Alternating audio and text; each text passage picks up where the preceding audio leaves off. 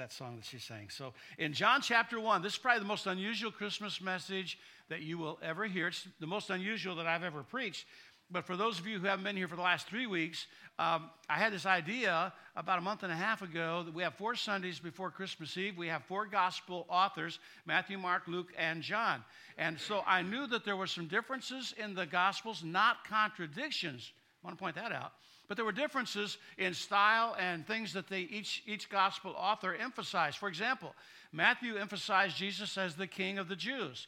He talked about him, Jesus, God's salvation, Jesus from Joshua, God's salvation, talked about the Messiah, the anointed one, talked about the son of Abraham, the son of David. So Matthew primarily was the gospel, the good news to the Jewish nation.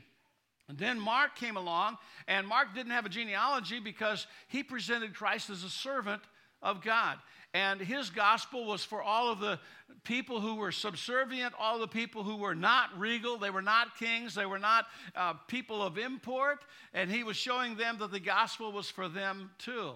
And then came along the gospel last week of Luke, and Luke showed Christ as a man not only God, but as a man. And so it had a genealogy because all of us have genealogies. And it showed him that the predominant phrase and title for him in the Gospel of Luke was the Son of Man. The Son of Man, I used to think sounded, you know, that's just, he's totally human. And, you know, is that a really good term? But the Son of Man was actually a title of deity, uh, but it was identifying as, uh, as a human being. So he's for all people, everywhere, even the Jews, even the servants, everybody. So, how does John portray him now?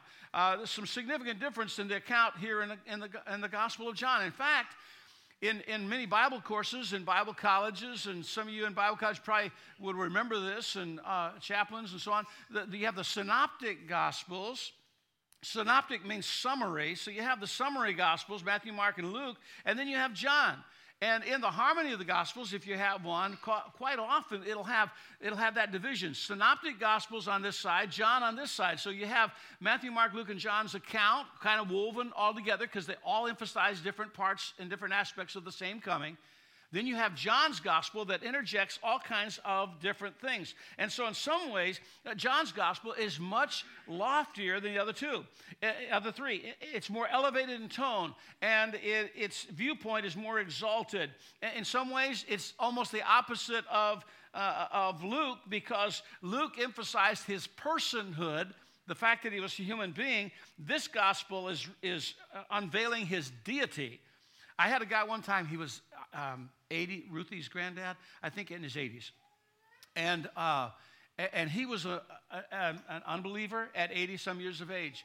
And my, uh, one of the ladies and one of the girls really in our church said, Would you please go talk to my grandfather? I love him so much, and I don't think he's a Christian. I don't think he believes.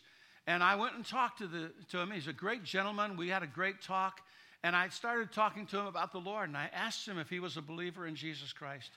And he shared with me that uh, he would, you know, he thought it was a great thing, but he wasn't really a believer because he couldn't believe that someone who was born uh, as a human being could also be God.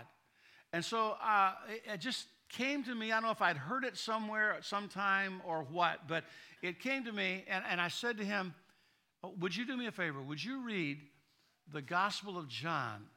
Would you read it completely through? Just read it completely through. It's, it's, it won't take you a real long time, but just read the Gospel of John. And he did that. And a few days later, I called him back. I said, Have you read the Gospel of John? He said, Yes, I have. And I, I went by to talk to him again. And I said, Would you like to trust Christ as your personal Savior? He said, Yes, I would.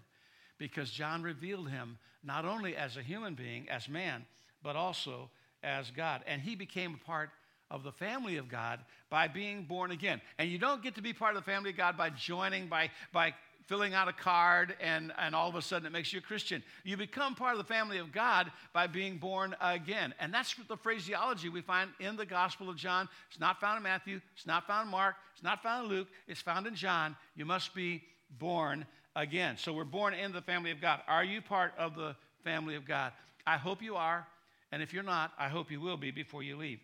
So let's look at John chapter 1, first chapter, and I'm just going to read the first 14 verses and comment as I go. In the beginning, and I want you to know that Jesus is the one we're going to find out here who created time, space, and matter. time, space, and matter. And he was already existing. And the Father was already existing. And the Holy Spirit was already existing. There was no need for time for God. Time controls us. Time influences us. We have a new calendar we're giving away to everybody who wants the calendar. We've got a whole year before us. We have a year now behind us, 2017, almost coming to an end. God is absolutely unaffected. I, I try to use an illustration. It's kind of like there's the past, there's the present, there's the future. God's up here somewhere. He's not controlled by any of it. We are. We change day by day. We get older. Uh, things happen to us. We change, but He never changes. He's the same yesterday, today, and forever. So, here in the beginning, Jesus being the one creating time, matter, and space was the Word. And the Word is not a simple word, small W O R D. It is Logos. It's a title, it's a name for Jesus Christ. Logos literally means intelligence, and it's with a capital here.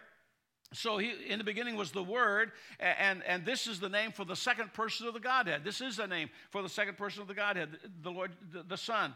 And the Word was with God. Jesus, Logos, was with the Father, and the Word was God. Literally in the Greek, it says God was the Word. God was the Word. So it's, it's in translation, it, the word was with God, the, and the word was God, but in the original, it's God was the word. The same was in the beginning of creation, not at the beginning of God. The same was in the beginning with God.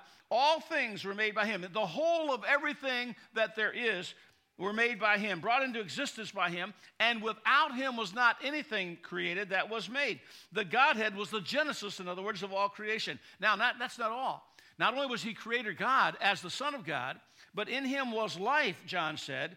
And, and usually this word refers to physical existence. You and I have life this morning. But in, in it's also used in opposition to death and ceasing to exist. So in him was life. If you're in Christ, you may never die. Your body may be in repose, but you, the essence of you, will never die. I was listening on the radio today, and the guy uh, Jesus Christ show, which I can't figure out if I like it or not, but uh, he was talking about the soul. And he's talking about, like, if you're in a car and your car dies, you're not dead, but the car's dead. And so you, the body that you're in may die, but you're not going to die because the real essence of who you are will go to be with the Lord. So uh, here he is. He was in him was life, and the life was the light of men. It was it, it's figurative in that Jesus illuminates every one of us.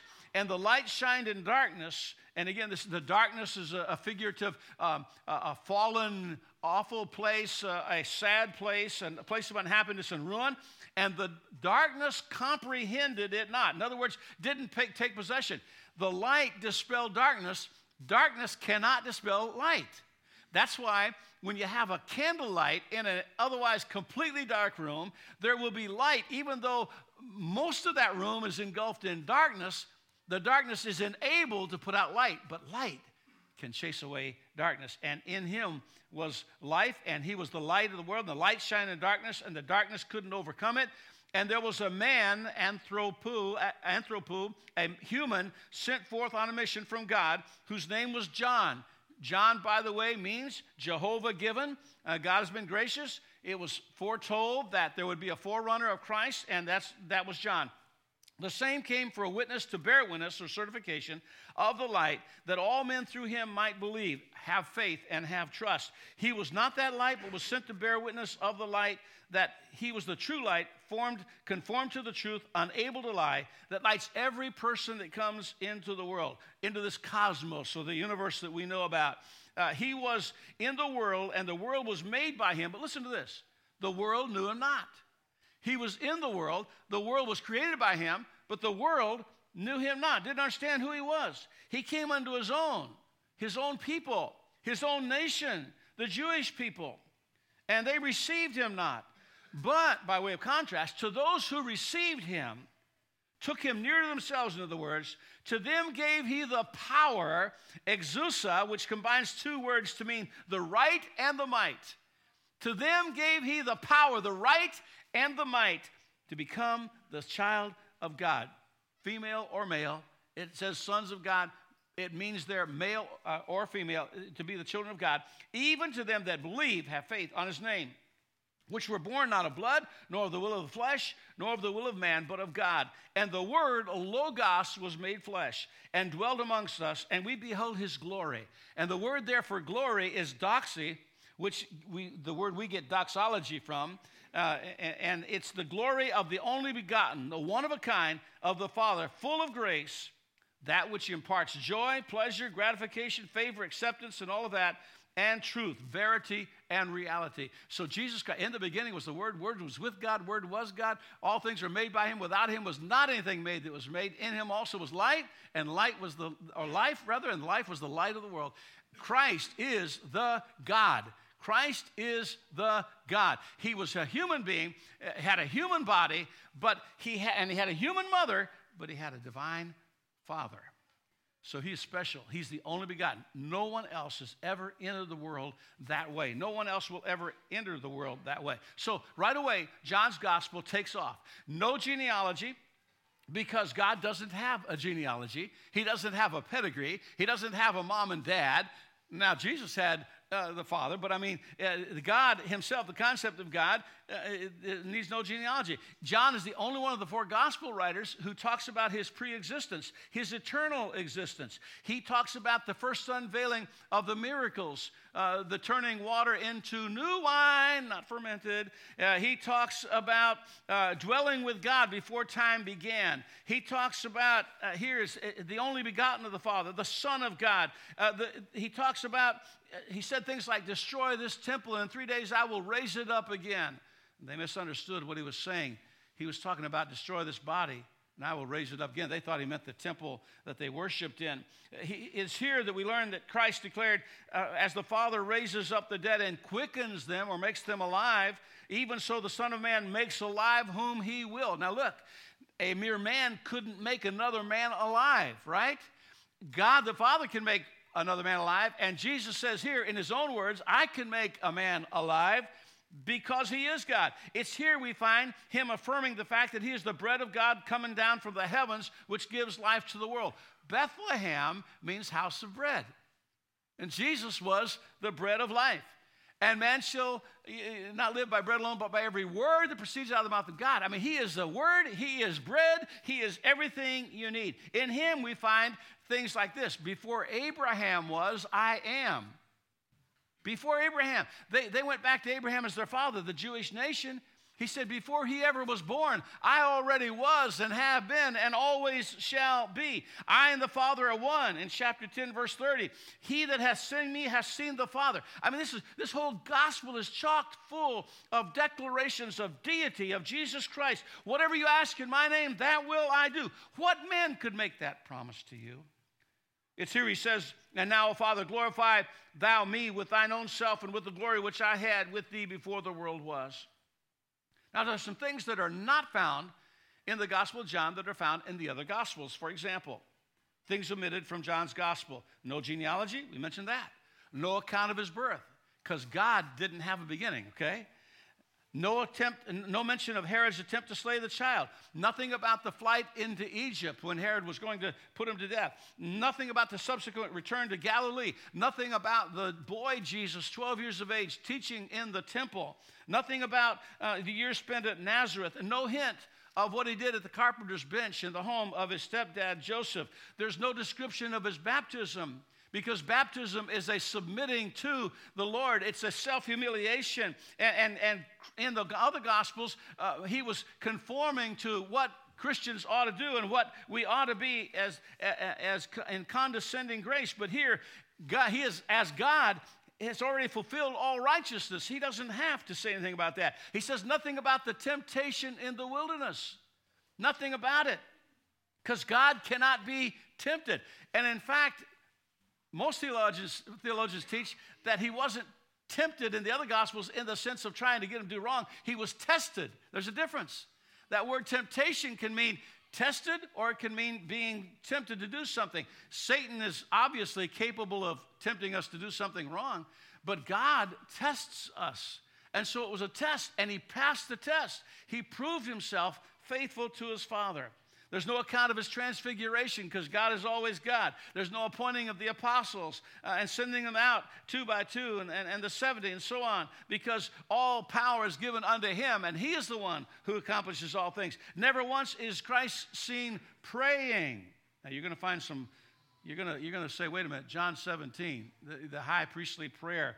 But the word used uh, instead of prayer is eratos, which means speaking as to an equal in Matthew and Mark and Luke, he is, he is he voluntarily subordinates himself to the heavenly father. In john's gospel he is equal and equivalent to the, the father and the holy spirit. So when matthew says and when he had sent the multitudes away he went to a mountain to pray and mark says he departed the mountain to pray and luke says he was alone praying john says the very same thing this way he departed again to the mountain himself alone. And he stops there John 17, he said things like, Father, the hour has come, glorify your Son, that your Son may glorify you. See what I'm saying? He's speaking as an equal. You glorify me, I glorify you. That's the way it works. In the Godhead, Father, Son, Holy Spirit, we are one. And, and Father, I will that they also, whom you have given me, be with me where I am. He spoke to the Father as an equal we never read in John's gospel of the coming of the Son of Man, but instead we read about in my Father's house are many mansions. If it were not so, I would have told you. I go to prepare a place for you. And if I go and prepare, I will come again and take you unto myself, that where I am, there you may be also. He wasn't talking about an earthly kingdom that the other gospels were talking about, he was talking about a heavenly kingdom. I made a phone call yesterday to a guy who is in serious physical situation right now, and he said, he said, Pastor, I need to ask you a question. He said, uh, When we die, what happens? And I was able to tell him, he said, Do we just go to sleep? He said, I read somewhere that we just go to sleep. I said, You know what? The body is in repose. It looks as if the body is asleep. It looks as if maybe that body could wake up and maybe those eyes could open and maybe that person could speak to you, but the body is dead. But to be absent from the body is to be present with the Lord. We have to soul sleep for a thousand years or a hundred years or 10 minutes. We close our eyes, we breathe our last breath, we are in the presence of Almighty God in heaven. That's what he thought. That's what God is concerned with. We never find the word repent in the Gospel of John. That's an amazing thing. Because you know why? Because repentance here as God, he's more concerned about giving life, making that which is dead alive. The other Gospels talk about forgiveness. There's no forgive, the word forgive here, but rather, uh, for example, in Matthew 9, the Son of Man has power on earth to forgive sins, um, but as the Son of God, he bestows eternal life. There are no parables found in the Gospel of John. Isn't that amazing? We had a whole series on parables. We, did, we only got a part of them uh, preached on, but there are no parables in the book of John. And that's because uh, the, the, the, parables were given to know the mysteries of heaven, but to them it's not given. Therefore, speak I, Jesus said to them in parables, because they seeing not, and hearing they hear not, neither do they understand. But in the Gospel of John, he was clearly telling them, I am God. Trust me, I am God. In John's Gospel, there's no mention of demons, but we do have the devil spoken of, and we have the son of perdition, and Judas talked about. There's no account of Christ's ascension because Christ is, as the Son of God and God the Son, omnipresent. So those are some of the differences. Positive features in the Gospel of John is the titles of Christ are very significant. We find him as the Word. We find him as the Creator. We find him as the only begotten of the Father. We find him as the Lamb of God. Only in John's Gospel, as the Lamb of God. That's what John said. Behold, the Lamb of God that taketh away the sin of the world. We find here that, that beautiful title, I am do you realize when they came to get him in the garden, when the soldiers came with their spears and swords and they came to take him, to crucify him, that's what was going to happen. Do you realize when they said, We seek Jesus of Nazareth, and all he did was say, I am, and the force of that of those two words, I am, caused him to fall down backwards? He could have called legions of angels. He could have struck them all with blindness like Elijah the prophet of the Old Testament did. He could have struck them all dead. But he didn't because what he did, he did voluntarily. But here, he is the I am. And as we read, as we read through the Gospel of John, he is, I am the bread of life in chapter 6. I am the light of the world in chapter 9. I am the door in chapter 10. I am the good shepherd also in chapter 10. I am the resurrection and the life in chapter 11. I am the way, the truth, and the life. No man comes to the Father but by me in chapter 14. I'm sorry, there is no other God but the one true God in three persons the Father, the Son, the Holy Spirit. He is the only way into heaven. I am the true vine, chapter 15. The deity of Christ is prominently revealed as Christ says, Verily, verily, I say unto you, the hour is coming and now is when the dead shall hear the voice of who? The Son of God. And they that hear shall live. He would ask questions like, Do you believe in the Son of God? And he said 35 times in the Gospel of John, uh, he, he, refers to God as my Father. 25 times in the Gospel of John, he says, Verily, verily, which means truly, truly. In other words, I cannot lie. And the Bible tells us God is not a man that he can lie, emphasizing his own deity. There's an area that I don't often get into with numerology because numerology, a lot of it is kind of weird. The study of numbers. But the number seven is the number of perfection in the Word of God. There were seven days uh, in the whole creation week. Six days he worked, uh, one day he rested. But, uh, but the seven different people avow the deity of Christ in this gospel. John the Baptist does it first in verse 34 of chapter 1. Nathaniel does it in verse 49 of chapter 1. Peter does it in chapter 6 in verse 69. The Lord himself says uh, that in, in, in chapter 10, verse 36. Martha, number 5, said, You are the Christ, the Son of God, who should come into the world. Chapter 11, verse 26. Thomas, remember Thomas? Thomas said, My Lord and my God. And he wasn't just using God's name in vain, he was bowing down to him and recognizing, You are my Lord and my God. And the seventh one is John, the author of this gospel himself. And as he closes this whole book, he says, these are written that you might believe that Jesus is the Christ, the anointed, the Son of God, and that believing you might have life through his name. There's another, and that's not the only bunch of sevens here. But again, I don't want to go to seat on this, but, but there are, there, there are uh, seven different people confirm the deity of Christ. There are seven times he says, I am. There are seven miracles performed. Seven times he says, These things have I written unto you that believe. Seven times Christ addressed the woman at the well. Seven times in John 6, Christ spoke of himself as the bread of life. Seven things we read in the gospel uh, uh of the good shepherd doing for his sheep. Seven things Christ says about his sheep in John 10. And it goes on and on and on. Again, I, can't, I, get, I get all this stuff. I can't get it all in. And then we see man's futile attempt to end his life. You know, the other Gospels talk about the fact that, that people despised him and rejected him and hated him without cause, but, but only in John's Gospel do we find out why they weren't able to do him in earlier. For example, in John 7:30, then they sought to take him, but no man laid hands on him because his hour was not yet come. You remember reading in the scriptures in the Gospel of John how that he was in the midst of them and he was teaching and preaching and saying things and, and they would become they incensed and they wanted to put an end to his life and they'd go to grab him and all of a sudden he was gone? That's the reason they couldn't put an end to him. These words spoke Jesus in the treasury as he taught in the temple, and no man laid hands on him. Why? Because his hour was not yet come. Now, I'm going to say something. The pictures of Christ on the cross are, are, are, some of the most profoundly sad things and some of the most horrific things you can ever imagine. But let me tell you something Christ, the Lord, was not a helpless victim of an angry mob.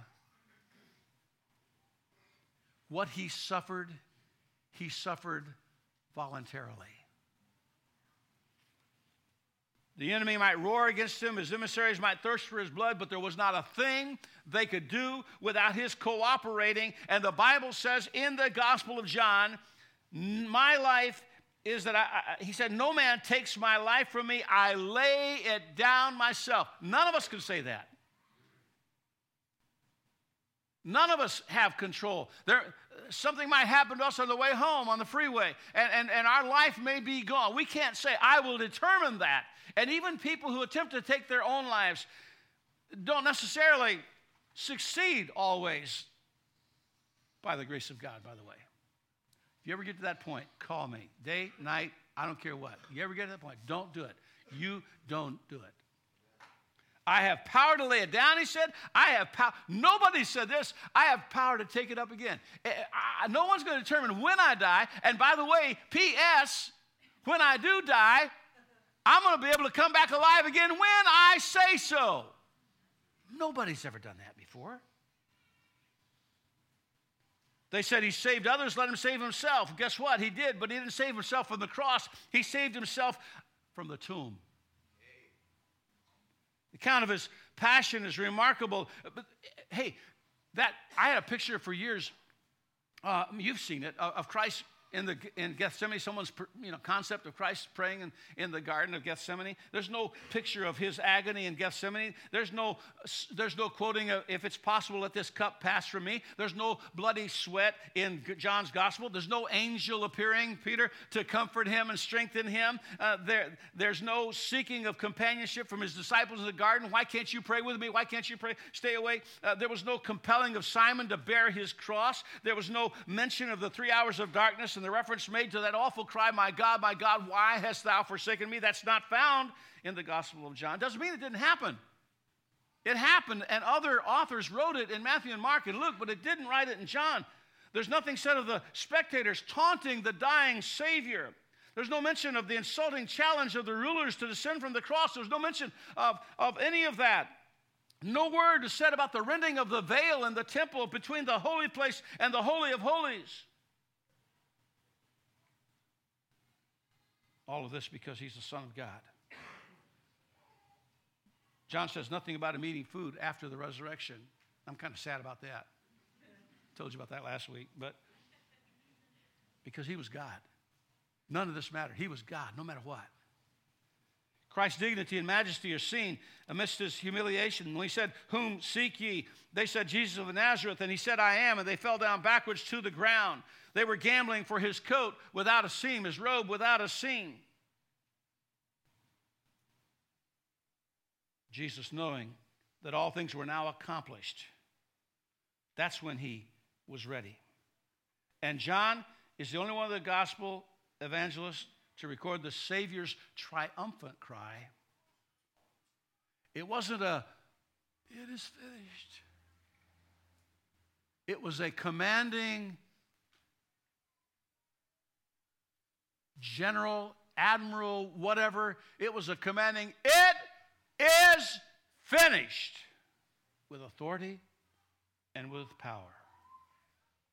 And that's why when the soldiers came to him, they didn't bother breaking his legs as they did to hasten the death of people who were being crucified before the Sabbath because he had already died, because he said, Okay, it's time now. And as God, I will die. God who cannot die, died.